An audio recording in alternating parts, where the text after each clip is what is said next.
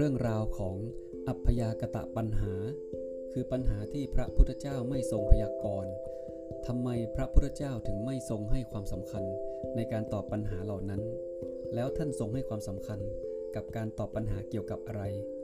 ธรรมบรรยายเกี่ยวกับปัญหาที่พระพุทธเจ้าไม่ทรงตอบ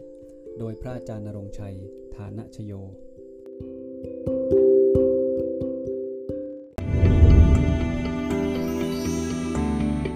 เจริญพร นักศึกษาธรรมะทุกท่านอีกครั้งหนึ่งนะ วันนี้หลวงพี่จะชวนพวกเราศึกษาธรรมะนะครับในพระสูตรซึ่งค่อนข้างที่จะน่าสนใจครับหลายคนอาจจะไม่ค่อยได้ศึกษาในส่วนนี้เท่าไหร่ เพราะว่าเป็นเรื่องที่ลึกซึ้งแล้วก็เป็นเรื่องที่ไม่มีคำตอบนะครับเป็นเรื่องทางอภิปรัชญาหรือว่า metaphysics นะครับ ปัญหาต่างๆ เหล่านี้เนี่ยซึ่งเป็นปัญหาที่ยากต่อการตอบเนี่ยปัญหาที่ยากต่อการอธิบายเนี่ยหลาย ๆ ครั้งพระสมมาพุทธเจ้าถูกถามแล้วท่านไม่ตอบ วันนี้จะพาไปดูว่ามีคำถามประมาณไหนบ้าง ซึ่งพระสมมาพุทธเจ้าไม่ได้ให้ความสำคัญมากนัก เลยไม่ตอบคำถามนะครับแต่ไม่ได้หมายความว่าท่านไม่ทราบนะไม่ได้หมายความว่าท่านไม่รู้คำตอบ ในบางครั้งท่านก็พยายามที่จะตอบ เดี๋ยวจะพาไปดูตัวอย่างนะ มีคำศัพท์ใหม่คำหนึ่งวันนี้นะครับคำศัพท์นั้นชื่อว่า อัพยากตะปัญหานะครับนี่เนาะฟังคุ้นหูไว้หน่อยก็ดีนะครับ เพราะว่าเวลาไปศึกษาธรรมะเองอาจจะเจอคำคำศัพท์ประมาณนี้นะครับ อัพยากตะปัญหาเนี่ยแปลง่าย ๆ ว่าปัญหาที่พระสมมาพุทธเจ้าไม่ทรงพยากรณ์คือปัญหาที่ท่านไม่ตอบเหมือนกันเถอะนะครับ The Buddha's unanswer questions ท่านไม่ตอบ นะครับ ซึ่งใครที่สนใจคำถามประมาณนี้นะว่ามันมีคำถามอะไรบ้างที่ท่านไม่ตอบนะ มีพระไตรปิฎกเล่มที่ 18เนี่ยนะแนะนำให้ไปศึกษาเพิ่มเติมนะครับ สังยุตตนิกายสลายตนวัคเนี่ยนะครับพระพระไตรปิฎกเล่มที่ 18 เป็นเล่มที่รวมคำถาม ที่เกี่ยวกับอภยากตะปัญหาที่พระสัมมาสัมพุทธเจ้าไม่ตอบนะครับ มีทั้งหมด 11 พระสูตร แต่ว่าในหลาย ๆ พระสูตร ก็มีการพูดถึง ก็มีการพูดถึงปัญหาที่ว่านี้นะครับที่ที่ท่านไม่ตอบเนี่ยนะกระจัดกระจายอยู่บ้างพอสมควรนะครับในพระสูตรในในในพระไตรปิฎกเล่มต่าง ๆ แต่ว่าเล่มนี้เล่มที่ 18เนี่ยจะรวมพระสูตรชุดใหญ่เลย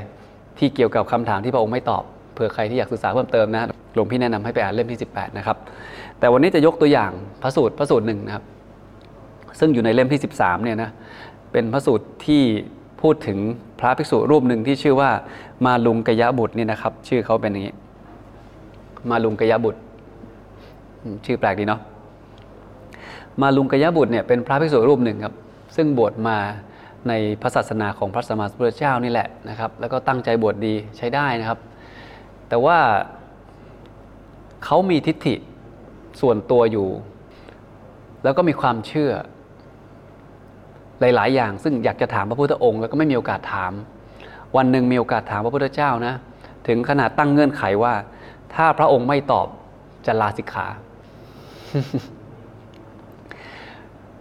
สิบข้อเนี้ยถ้าพระพุทธองค์ไม่ตอบ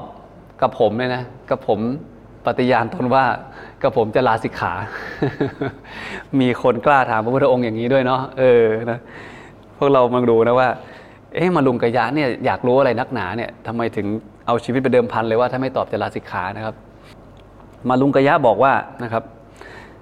ถ้าพระผู้มีพระภาคจักไม่ตรัสตอบเรา เราจักลาสิกขาไปเป็นคฤหัสถ์ไม่ตอบว่าอะไร ตอบว่าโลกเที่ยงหรือไม่เที่ยง โลกมีที่สุดไหมหรือไม่มีที่สุด ชีพอันนั้นสรีระก็อันนั้น ฟังภาษาเข้าไปก่อนนะ เดี๋ยวพี่อธิบายทีหลัง ชีพอย่างหนึ่งสรีระอย่างหนึ่งสัตว์เบื้องหน้าแต่ตายไปมีอยู่ สัตว์เบื้องหน้าแต่ตายไปไม่มีอยู่ สัตว์เบื้องหน้าแต่ตายไปมีอยู่ก็มี ไม่มีอยู่ก็มี สัตว์เบื้องหน้าแต่ตายไปมีอยู่ก็หาไม่ได้ ไม่มีอยู่ก็หาไม่ได้ อันนี้เป็นโทนเป็นสำนวนในพระไตรปิฎกเนาะอยากให้พวกเราได้คุ้นหูไว้บ้างนะครับแล้วเดี๋ยวเรามาดูซิว่าเอ๊ะจริงๆแล้วมาลุงกะยะเนี่ยถามอะไรเนี่ยถามอะไรกันแน่นะ หลวงพี่มาแยกเป็นข้อให้พวกเราดูจะได้เห็นชัดขึ้นนะครับ มาลุงกะยะถามสิบข้อ นี่คือความเห็นนี่คือทิฏฐิของมาลุงกะยะนะ ซึ่งพยายามจะพูดจะถามให้พระสมมาพุทธเจ้า เฉลยแล้วตรัสรับรองว่าเขาเห็นถูก หรือว่าเขาเห็นผิดตรงไหนบ้าง ข้อหนึ่งโลกเที่ยงหรือเปล่า เที่ยงไม่ได้หมายความว่าเที่ยงวัน เที่ยงเนี่ยภาษาอังกฤษใช้คำว่า eternal เนาะข้อหนึ่งกับข้อสองเนี่ย คำถามลักษณะเดียวกันคือ โลกมันเที่ยงไหมพระพุทธเจ้าค่ะ หรือว่าโลกมันไม่เที่ยงช่วยตอบหน่อยคำว่าโลกเที่ยงหรือไม่เที่ยงมันหมายความว่า โลกมันเป็นอย่างเงี้ยแล้วมันจะเป็นอย่างนี้ตลอดไปไหมนี่คือเที่ยงคำว่าเที่ยงเป็นอย่างนี้นะถ้ามันไม่เที่ยงคือมันเป็นอย่างเงี้ยแล้วมันก็จะไม่เป็นอย่างนี้ในวันข้างหน้า อย่าลืมว่าอายุมนุษย์มีแค่หนึ่งร้อยปีนะไม่เกินร้อยปีเราก็ตายแล้ว เพราะนั้นหนึ่งร้อยปีเนี่ยเราไม่เห็นหรอกว่ามันเปลี่ยนหรือไม่เปลี่ยน โลกมันก็อยู่อย่างเงี้ยเมื่อเช้าพระอาทิตย์ขึ้นตะวันออก ตอนเย็นมาตกทางตะวันตก อากาศมันก็มีอยู่น้ำมันก็ไหลอยู่ร้อยปีเนี่ยเราไม่เห็นความเปลี่ยนแปลงของโลกมากนัก ดังนั้นคนสมัยก่อนเนี่ยเขามีความสงสัยในเรื่องราวพวกนี้เยอะนะ ปัจจุบันนี้มนุษย์ก็ยังสงสัยอยู่นะ ว่าตกลงโลกมันเป็นยังไง มันเที่ยงหรือไม่เที่ยง มันมีจุดกำเนิดยังไงจักรวาลเกิดขึ้นเมื่อไหร่นะครับ ใครไปทำให้มันเกิดขึ้น คนเมื่อ 2,500 ปีที่แล้วเนี่ยเขาฉลาดนะ เขาฉลาดตั้งคำถามแล้วเขาฉลาดคิด มีคนที่แสวงหาคำตอบเรื่องพวกนี้มากมายนะครับ เดี๋ยวไม่จะแบ่งให้พวกเราดูเป็นกลุ่มเพื่อง่ายต่อการศึกษาเนาะบางทีเห็น 10 ข้อแล้วมันเยอะเลยมันมันมันไม่เห็นภาพรวมแล้วมันมันมันทำให้เราเวลาเราฟังทำเนี่ยเราตีประเด็นไม่ออกนะครับ เราตีประเด็นยากขึ้นเนาะก็ทั้ง 10 ข้อนี้หลวงพี่ขอแบ่งอย่างนี้ก่อนนะ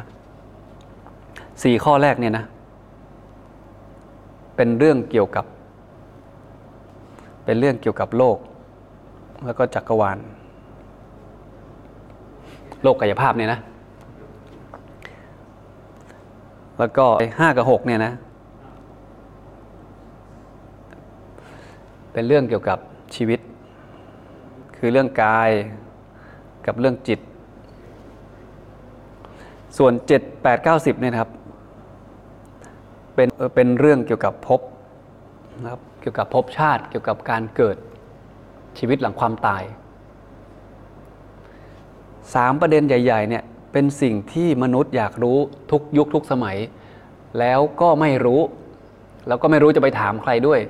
จังหวะดีเกิดทันพระพุทธเจ้าเลยถามไงพวกเราเกิดไม่ทันทุกวันนี้เราก็ไม่รู้จะถามใครเนาะถามไปก็ไม่รู้ว่าใครจะตอบคำถามเหล่านี้ได้ มาลุงกะยะโชคดีไงเกิดในสมัยพระพุทธเจ้า แล้วถามพระพุทธเจ้า แต่โชคร้ายที่พระพุทธเจ้าไม่ตอบ แต่ว่าในบางพระสูตรนะ พระพุทธองค์ตอบบางคำถามนะ อืม เดี๋ยวจะพาไปดู เอาเป็นว่ามาดูตรงนี้ก่อน โลกเที่ยงหรือ โลกเที่ยงหรือ โลกเที่ยงหรือไม่คำถามที่หนึ่งนะคำที่สองคำถามที่สองโลกไม่เที่ยงใช่หรือไม่คำถามที่สาม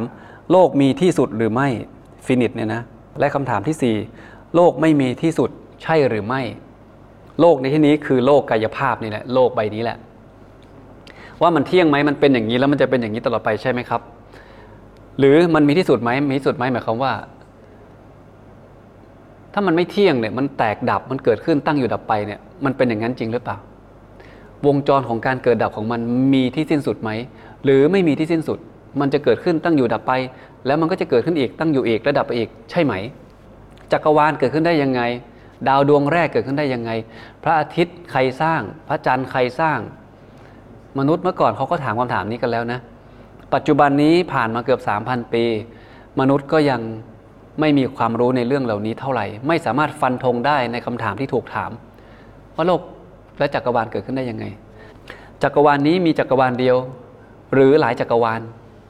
นักวิทยาศาสตร์ก็ไม่กล้าฟันธงตอบไม่ได้ เครื่องมือมันไปไม่ถึง แต่ในพระไตรปิฎกมีการพูดถึงสิ่งที่เรียกว่าอนันตจักรวาล ไม่ใช่มีจักรวาลเดียว มีหลาย ๆ จักรวาลด้วย พูดไปแล้วเมื่อ 2,500 ปีที่แล้ว แต่ปัจจุบันนี้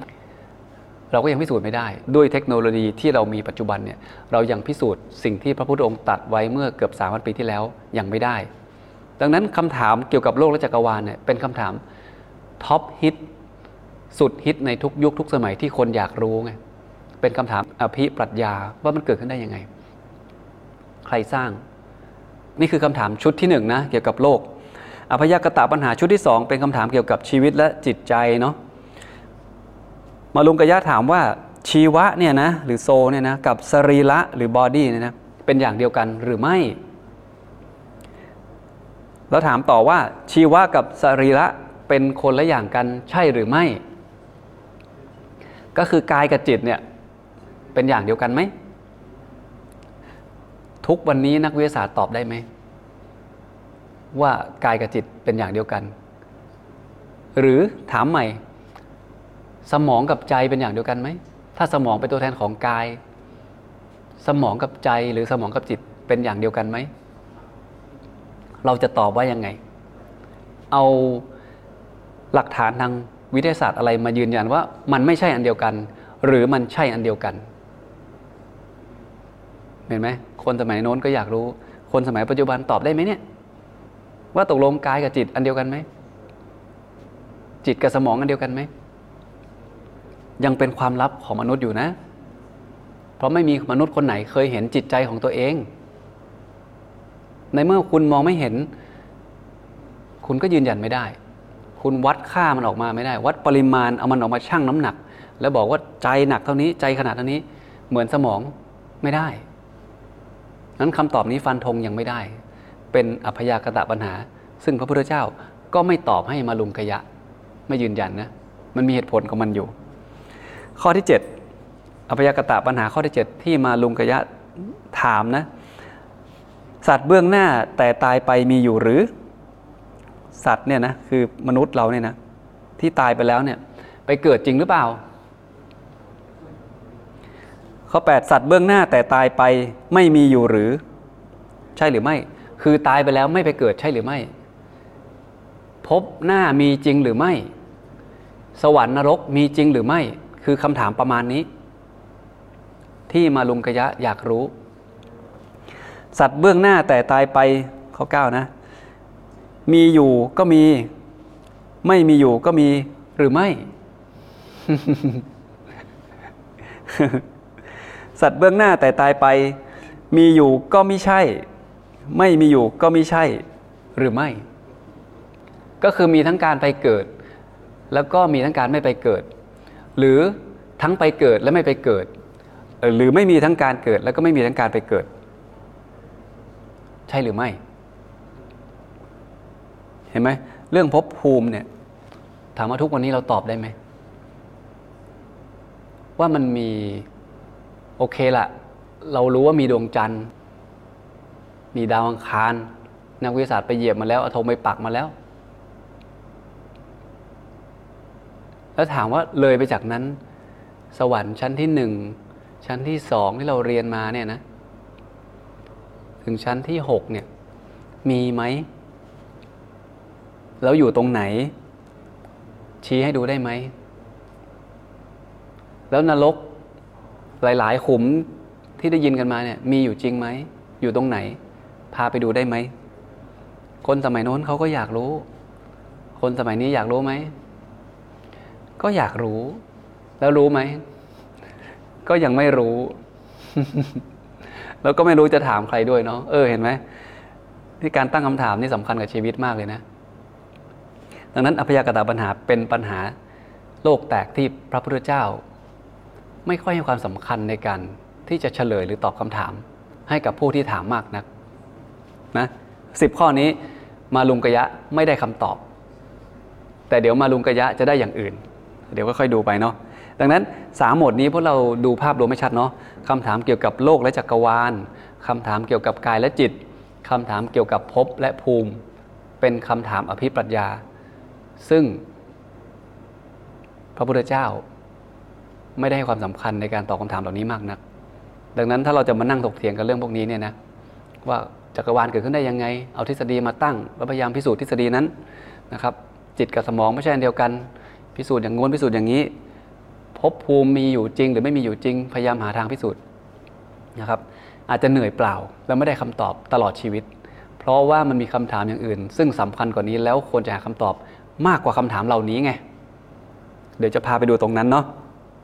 บางคนถามแล้วพระพุทธองค์พยายามตอบ นี่คือตัวอย่าง พี่พยายามหามาให้พวกเราดูนะ มีปริพาชกชื่อว่า วัชชะโคดเขาชื่อวัชชะโคดนะ คือคนที่นับถือศาสนาอื่น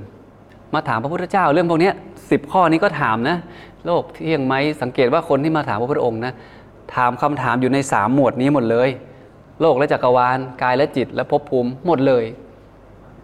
เพราะว่ามันตอบไม่ได้อะนะครับ โดยเฉพาะยิ่งข้อ 5 ข้อ6เนี่ยนะเขาเถียงกันมากตั้งแต่พระพุทธองค์ก่อนก่อนที่พระพุทธองค์จะตรัสรู้เขาเถียงกันมากว่าตกลง อัตตากับอนัตตาเป็นยังไงอัตมันเนี่ยเป็นความเชื่อของฮินดู ซึ่งฮินดูหรือพราหมณ์เนี่ยมีมาก่อนพระพุทธเจ้า เกิดด้วยซ้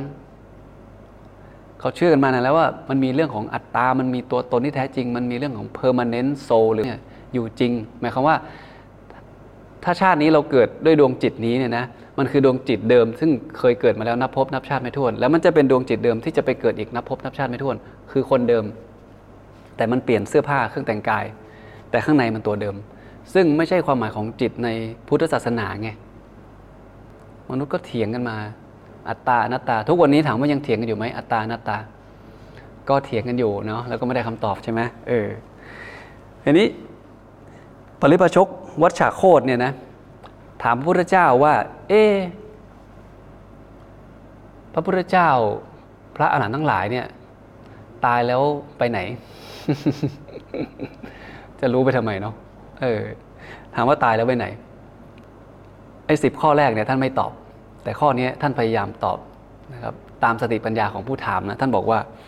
ท่านเปรียบเทียบว่า เธอเห็นไฟนั่นไหมกองไฟเนี่ยนะ เคยเห็นไฟนั่นไหมที่ยังเอาฟืนใส่แล้วไฟมันติดอะปริพชกท่านนี้ก็ตอบว่าเห็นพระพุทธเจ้าค่ะทำไมไฟมันถึงติดอ๋อไฟมันติด เพราะว่ามันมีฟืนตราบใดที่ผมยังเอาฟืนใส่อยู่เนี่ยไฟมันติด บอกเออ ถูกต้อง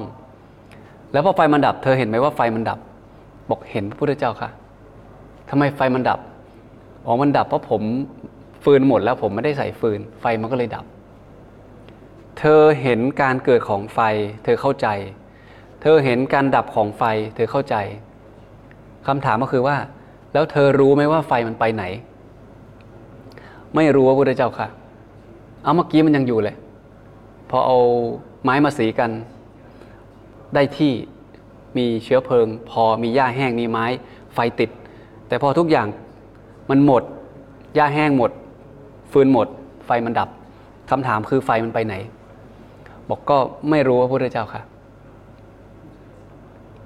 แต่รู้เงื่อนไขของการเกิดไฟ แล้วรู้เงื่อนไขของการที่ไฟดับ แต่ไม่รู้ว่าไฟไปไหน แต่เขาอยากรู้ว่าพระพุทธเจ้าพระอรหันต์ทั้งหลาย ตายแล้วหรือปรินิพพานแล้วไปไหน พระพุทธองค์ทรงเปรียบเทียบให้เห็นในลักษณะเดียวกันลักษณะนี้ว่านะครับไอ้สิ่งที่เรียกว่าขันห้าเนี่ยมันเป็นการเรียกชื่อแบบสมมุติเนาะว่ากายมนุษย์ประกอบด้วยรูปเวทนาสัญญาสังขารวิญญาณเนี่ยนะแต่ว่าพระพุทธองค์หรือพระอรหันต์ทั้งหลายเนี่ย ท่านไม่ได้ยึดติดกับรูป กับเวทนา กับสัญญา กับสังขารและกับวิญญาณ สิ่งเหล่านี้มันหลุดไปจากความยึดถือของพระพุทธองค์แล้ว คือพระพุทธองค์ไม่ได้ยึดถืออะไรเลย ไม่ได้ยึดมั่นถือมั่นอะไรเลย ไม่ได้ยึดมั่นใน 5 ตัวนี้เลยนะ ท่านบอกว่า เปลวไฟที่ถูกกำลังลมพัดไปย่อมดับกำหนดไม่ได้ฉันใด มุนีหรือพระองค์ท่านเนี่ยนะพ้นแล้วจากนามกายย่อมดับไปกำหนดไม่ได้ฉันนั้น คือท่านพ้นแล้วจากความเป็นขันห้าคำสอนเรื่องขันห้าเนี่ยลึกซึ้งมากนะเหมือนน้ำในมหาสมุทรที่ยังลงไปไม่ถึงสำหรับปุถุชนอย่างพวกเราเนี่ยรูปเวทนาสัญญาสังขารวิญญาณเนี่ยมันหายไปไหน จะบอกว่าไปเกิดก็ไม่ใช่ จะบอกว่าไม่ได้ไปเกิดก็ไม่ใช่ บอกไม่ได้ พระพุทธองค์พยายามจะบอกปริปชกท่านนี้ว่ามันบอกไม่ได้ การที่อยู่ๆจะเอาคนคนหนึงมานั่ง แล้วอธิบายเรื่องนิพพานเป็นยังไงเนี่ยก็ทำไม่ได้ การไปเกิดของพระพุทธเจ้ากับพระอรหันต์ทั้งหลายเนี่ยก็ไม่สามารถอธิบายได้ด้วยคำพูด แต่พอที่จะอุปมาอุปไมยเปรียบเทียบให้นึกตามว่าประมาณนี้นะครับนี่คือดีที่สุดที่พระองค์ตอบให้ปริพชกฟังนะคนอื่นพระองค์ไม่ตอบเลยนะ มาลุงกะยาก็ถามคล้ายๆกันว่า พระอรหันต์ตายแล้วไปไหน พระพุทธเจ้าตายแล้วไปไหน พระองค์ก็ไม่ตอบ สิ่งที่เธอควรทำนะ ท่านสอนมาลุงกะยะนะไอ้สิบข้อเมื่อกี้เอาวางไว้ก่อนนะ แต่สิ่งที่เธอควรทำคือสิ่งนี้ ท่านเปรียบเทียบว่านะครับ ท่านถามมาลุงกะยะว่า เอ๊ะ ถ้าเธอคนคนหนึ่งถูกลูกศรยิงนะ เป็นลูกศรอาบยาพิษนะ ปากกลางหลังเนี่ยนะ คนคนนั้นควรจะทํำยังไง ก่อน ถ้ามีเพื่อนๆมาจะพาไปหาหมอเนี่ย คนคนนี้บอกว่ายังไม่ไป อยากรู้ก่อนว่าหนึ่งใครยิงฉัน เขายิงมาจากทางไหน เขาชื่ออะไร เขาเป็นลูกเต้าเหล่าใคร แล้วธนูที่ใช้ยิงนั่นนะทำมาจากไม้หรือทำมาจากเหล็ก หรือทำมาจากตะกัว หรือทำมาจากขนนกขนสัตว์อะไร แล้วยิงฉันทำไม แล้วหลบอยู่ตรงไหน คือถามคำถามพวกนี้ก่อนนะครับ คือถ้าจะมาหาคำตอบของทั้งหมดที่คุณอยากรู้แบบนี้เนี่ยนะ คุณตายแน่ๆ ตายโดยที่ไม่มีวันจะรู้คำตอบด้วย ดังนั้นสิ่งที่คุณควรทำคือ พาตัวเองไปหาหมอ ให้หมอเนี่ยช่วยรักษาแผลเอาธนูออกก่อน พอคุณแข็งแรงแล้วหายเจ็บแล้ว คุณค่อยๆมาหาคำตอบที่เมื่อกี้ที่ถามเมื่อกี้ที่อยากรู้เนี่ยตกลงใครยิงยิงที่ไหน ยิงทำไม พ่อแม่ของเขาเป็นใครเอาอะไรเอาอะไรมายิงไอ้ที่ยิงมันมันประกอบมาจากอะไรเนี่ยเดี๋ยวค่อยไปหาคำตอบ ไปเอาตัวเองให้รอดก่อน ไม่งั้นจะไม่รู้คำตอบแล้วตัวเองก็จะตายด้วยตายฟรีมัวแต่มานั่งรอคำถามคำถามที่เธอถามฉันก็เหมือนกัน ว่าโลกเที่ยงไม่เที่ยงใครสร้างจักกรวาลนะครับกายกับจิตเป็นอันเดียวกันไหมตถาคตตายแล้วไปไหนภพภูมิเป็นยังไงคำถามเหล่านี้ไม่ใช่คำถามเร่งด่วน ดังนั้นตถาคตไม่ได้ให้ความสำคัญที่จะตอบคำถามเหล่านี้กับเธอตอนนี้ ดังนั้นถ้าเธอจะมาบอกว่า ถ้าไม่ตอบผมผมจะลาสิกขาเนี่ยนะ เป็นการตั้งคำถามที่ผิดนะครับ เป็นมิจฉาทิฏฐิในการตั้งคำถาม ตั้งคำถามผิดก็ไม่ได้คำตอบ แล้วตัวเองก็ไม่ได้อะไรด้วย ลาสิกขาไปก็ก็ไม่เกิดประโยชน์อะไร ท่านไม่เห็นด้วยนะครับ ท่านบอกว่า เพราะความเห็นดังกล่าวนะครับจักได้มีการอยู่ประพฤติพรหมจรรย์หรือไม่ก็ตามนะครับไอสิ่งที่คิดมาเนี่ยนะ เธอจะบวชต่อหรือไม่บวชต่อหรือไม่ก็ตามเนี่ยนะ ชาติชรามรณะนะครับความเกิดความแก่ความตาย ความเศร้าโศก ปริเทวะ ความคร่ำครวญความทุกข์กายทุกโทมนัสความความทุกข์กาย แล้วก็โทมนัสความทุกข์ใจ อุปายาสะความคับแค้นใจ ก็จะยังมีอยู่ตามปกติ พระองค์จึงบัญญัติหรือตอบคำถาม เฉพาะการกำจัดการเกิดการแก่การตายนะครับ แล้วก็ความทุกข์ทั้งหลาย ในปัจจุบันเท่านั้น ดังนั้นการจะมาบอกว่าไม่ตอบคำถามนี้ผมจะศึกเนี่ยเป็นการตั้งคำถามที่ผิดพระองค์ไม่ตอบนะเพราะว่าถึงตอบไปนะชีวิตเธอก็ยังเป็นทุกข์อยู่ดี ก็ยังถูกลูกศรปักกลางหลังอยู่นั่นแหละแต่ก็ยังจะมาถามว่าตกลงใครสร้างโลกครับ ช่วยตอบผมหน่อย พระองค์ไม่ตอบนะ เหตุผลที่ทรงไม่ตอบก็เพราะว่านี่ช่วยกันคิดเนาะหลวงพี่คร่าวๆมาให้ห้าข้อ พวกเราไปคิดเพิ่มเติมด้วยนะเอ๊ะ จริง ๆ แล้วทำไมพระองค์ไม่ตอบ น่าจะมีน่าจะมีคำตอบมากกว่านี้นะหนึ่งผู้ตั้งปัญหาเนี่ยคิดปัญหาจากความเห็นผิดของตนเอง ตั้งคำถามไปเรื่อย อยู่ๆจะมาถามว่า เอ ไก่กับไข่อะไรเกิดก่อนกัน เอ โลกใบนี้ ใครเป็นคนสร้าง พระจันทร์กับพระอาทิตย์อะไรเกิดก่อน คำถามพวกนี้มันเป็นคำถามที่เป็นความเห็นผิดนะครับ ของผู้ถามเอง แล้วก็มาถามผู้รู้ซึ่งซึ่งนะครับเวลาท่านมีจำกัดเนี่ยท่านควรจะตอบคำถามที่สำคัญกว่านี้ไหม เราควรจะตั้งคำถามให้ถูกเนาะสองเป็นสิ่งที่อยู่นอกเหนือประสบการณ์ของมนุษย์ปุถุชนธรรมดาอย่างพวกเราเนี่ยเราไม่มีทางรู้เลย จะคิดด้วยตรรกกะยังไงนะ ว่าโลกเกิดขึ้นได้ยังไงเนี่ยคิดไม่ออก นักวิทยาศาสตร์ปัจจุบันที่เก่งที่สุด เอามันสมองของเขาเหล่านั้นมารวมกันเนี่ยก็ไม่สามารถอธิบายฟันธงได้ว่าจักรวาลเกิดขึ้นได้อย่างไร จริง ๆ แล้วเกิดขึ้นได้ยังไง แล้วมีกี่จักรวาล เพราะตัวเองไม่เคยไปดู ไม่เคยออกนอกโลกแล้วเดินทางไปดูเป็นนับว่ามันมีกี่อัน ถึงจะตอบได้ไงมันทำงั้นไม่ได้ เห็นไหมมันอยู่นอกเหนือประสบการณ์ครับภพภูมิก็อยู่นอกเหนือประสบการณ์ เราไปดูไม่ได้ว่า เอสวรรค์มันอยู่ตรงไหน แต่ละชั้นมันเป็นยังไง เพราะว่าเรายังไม่มีรู้มีญาณเรายังไม่ได้เป็นพระสัพพัญญูเนาะยังไม่มีประสบการณ์ตรง แต่พระพุทธองค์มีประสบการณ์ตรงนะคือท่านไปดูไปเห็นท่านตอบได้ แต่ท่านจะตอบหรือเปล่าอีกเรื่องหนึ่งนะสามเป็นปัญหาที่จะนำไปสู่ความขัดแย้ง ทางความคิดและการดำเนินชีวิต เห็นไหมเราเถียงกันเรื่องอัตตานัตตาเนี่ย เราแตกนิกายกันเลยนะลุยกันเละเลยนะว่าเธอผิดฉันถูกเห็นไหม นิพพานเป็นอัตตา กับนิพพานเป็นอนัตตาเนี่ยนำไปสู่ความขัดแย้งทางความคิด มีมีพราหมณ์ท่านหนึ่งมาถามพระพุทธเจ้าให้ยืนยันนะว่าตกลงอัตตามีจริงหรือ คนหนึ่งมาถามว่าอัตตามีจริงใช่ไหมพระพุทธเจ้าเงียบไม่ตอบ พระอานนท์ก็นั่งอยู่ด้วย แล้วคนนี้ก็กลับไป อีกคนหนึ่งมาถามว่า อัตตาไม่มีจริงใช่ไหมพระพุทธองค์ก็ไม่ตอบสองคนนี้ก็กลับไป พระอานนท์ถามว่าอ้าวพระองค์ทำไมไม่ตอบอะ มันต้องมีคำตอบใดคำตอบหนึ่งถูกสิ ในเมื่ออัตตามีจริงท่านก็ไม่ตอบ อัตตาไม่มีจริงท่านก็ไม่ตอบ ใช่ไหมถ้ามันไม่ใช่ A มันก็ต้องเป็น B สิทำไมพระองค์ไม่เลือก พระพุทธเจ้าไม่ตอบ เห็นไหมบริบทมันลึกซึ้งนะ เพราะว่าคนเขาเชื่อกันมาอย่างนั้นยาวนานนะ ก่อนก่อนที่พระองค์จะตรัสรู้อีกเขาเชื่อเรื่องอัตตา ตัวตนอาตมัน ปรมาตมันนะครับจิตที่บริสุทธิ์ขนาดใหญ่กับจิตที่บริสุทธิ์ขนาดเล็ก เขาเชื่อกันมาอย่างนี้เยอะแยะ ถ้าพระองค์ไปตอบว่าอัตตามีจริง เป็นการส่งเสริมความเห็นผิดของของลัทธิหนึ่งนะลัทธิที่เชื่อแบบนี้ถูกไหมถ้าไปตอบว่าอัตตาไม่มีจริงสองลัทธินี้ตีกันไหมเป็นไปได้ไหมเห็นไหมเข้าข้างใครก็ไม่ดี พระองค์ไม่ตอบ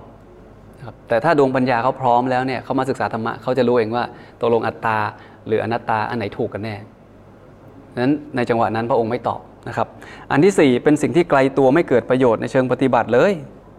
เธอจะรู้ไปทำไมว่าใครสร้างโลกเนี่ยมีประโยชน์อะไรในเชิงปฏิบัติบ้าง มีประโยชน์อะไรในเชิงดับทุกข์ของเธอบ้าง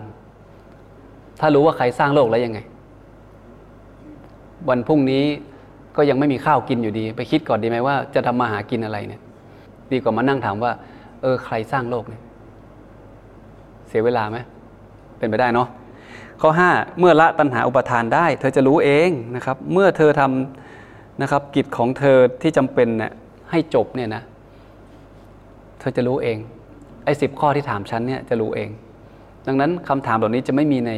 พระอรหันต์จะไม่มีในพระสมมาพุทธเจ้า เพราะว่ามันมีคำตอบเอง เมื่อไปถึงจุดที่เราเกิดความรู้แจ้ง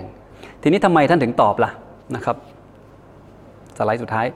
ทำไมท่านถึงตอบ ที่ท่านตอบก็เพราะว่านะครับ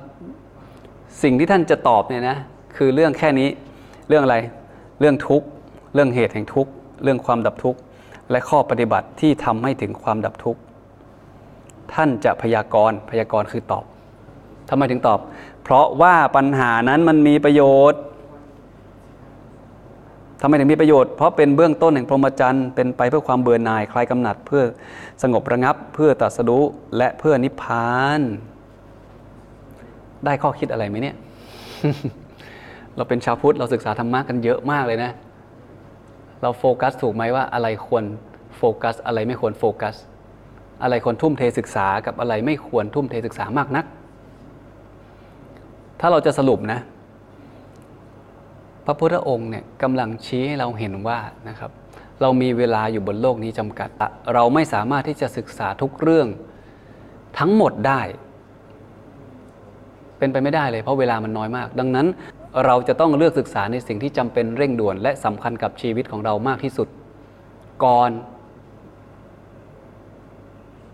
โดยเฉพาะอย่างยิ่ง รู้หรือยังว่าตัวเองเป็นทุกข์ รู้หรือยังว่าอะไรทำให้เราเป็นทุกข์ รู้หรือยังว่าทุกนั้นดับได้ แล้วรู้หรือยังว่าดับทุกได้แล้วจะไปไหน แล้วถ้าดับไม่ได้แล้วชีวิตจะเป็นยังไงจะไปไหน รู้หรือยัง ท่านกำลังชี้ให้เราเห็นว่าสิ่งที่ควรศึกษามากที่สุด และให้เวลามากที่สุด คือศึกษาเรื่องราวความเป็นจริงเกี่ยวกับชีวิตของตัวเอง นั่นแหละสำคัญที่สุด แล้วนี่คือสิ่งที่พระองค์ตรัสรู้ไงตรัสรู้เกี่ยวกับเรื่องราวความเป็นจริงของชีวิตของตัวเองของพระองค์ท่าน พอรู้จักตัวเองปุ๊บมันก็รู้จักสิ่งอื่น ธรรมชาติโลกและชีวิตมันรู้ไปพร้อม ๆ กัน ดังนั้นคำถามทั้งหมดเนี่ยมันเลยได้คำตอบในตอนท้ายของการตรัสรู้มันรู้เอง ดังนั้นนะไม่ว่าเราจะเป็นใครก็ตามนะครับ เราอาจจะศึกษาเพื่อให้เรามีความรู้ในการทำมาหากิน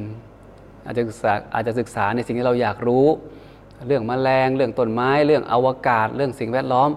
ศึกษาไปเถอะท่านไม่ได้ว่านะครับ แต่ให้ตระหนักด้วยว่า ยังมีสิ่งที่สำคัญที่สุดที่ควรจะศึกษามากกว่านั้น คือศึกษาให้รู้ว่าตัวเองเป็นใคร ชีวิตเราเป็นมายังไง เรื่องราวความเป็นจริงของชีวิตและจิตใจของเรา จริง ๆ แล้วคืออะไร สิ่งนี้ต่างหากที่พวกเราทุกคนควรจะจัดสรรเวลาแล้วก็จัดสรรพื้นที่ในใจของเราเนี่ยเพื่อให้ความเพื่อให้การศึกษาในสิ่งเหล่านี้บ้าง อย่ามัวแต่ไปมุ่งแต่ทำมากิน อย่ามัวแต่ไปมุ่ง แต่ทำธุรกิจหรือจะอย่ามัวแต่ไปมุ่ง มาเถียงกันเรื่องพวกคำถามอภิปรัชญาพวกนี้ ซึ่งนอกจากจะไม่ได้คำตอบที่แท้จริงแล้ว ยังอาจจะเป็นการเสียเวลาของชีวิตส่วนใหญ่ด้วยก็ได้นะครับ ดังนั้นก็ให้พวกเราไปคิดต่อเนาะพระพุทธองค์เองก็ทรงตรัสรับรองนะว่า คนเราไม่จะมีชีวิตอยู่ถึง 100 ปีนะแต่ที่ไม่เคยถ้าไม่เคยตรวจสอบหรือถามตัวเองเลยนะว่าเราเกิดมาทำไมนะครับ ชีวิตเราเป็นไปเพื่ออะไรเนี่ยจะมีชีวิตอยู่ถึง 100 ปีเนี่ยก็เป็นชีวิตที่ไม่มีประโยชน์ ก็จะเสียเวลาไปกับเรื่องที่ไม่ควรจะเสียเวลา ก็เป็นธรรมะสบายๆฝากนักศึกษาธรรมะไปทบทวนแล้วก็ไปคิดกันต่อนะหลวงพี่ก็ขอเจริญพรและขออนุโมทนาบุญกับพวกเราด้วยนะ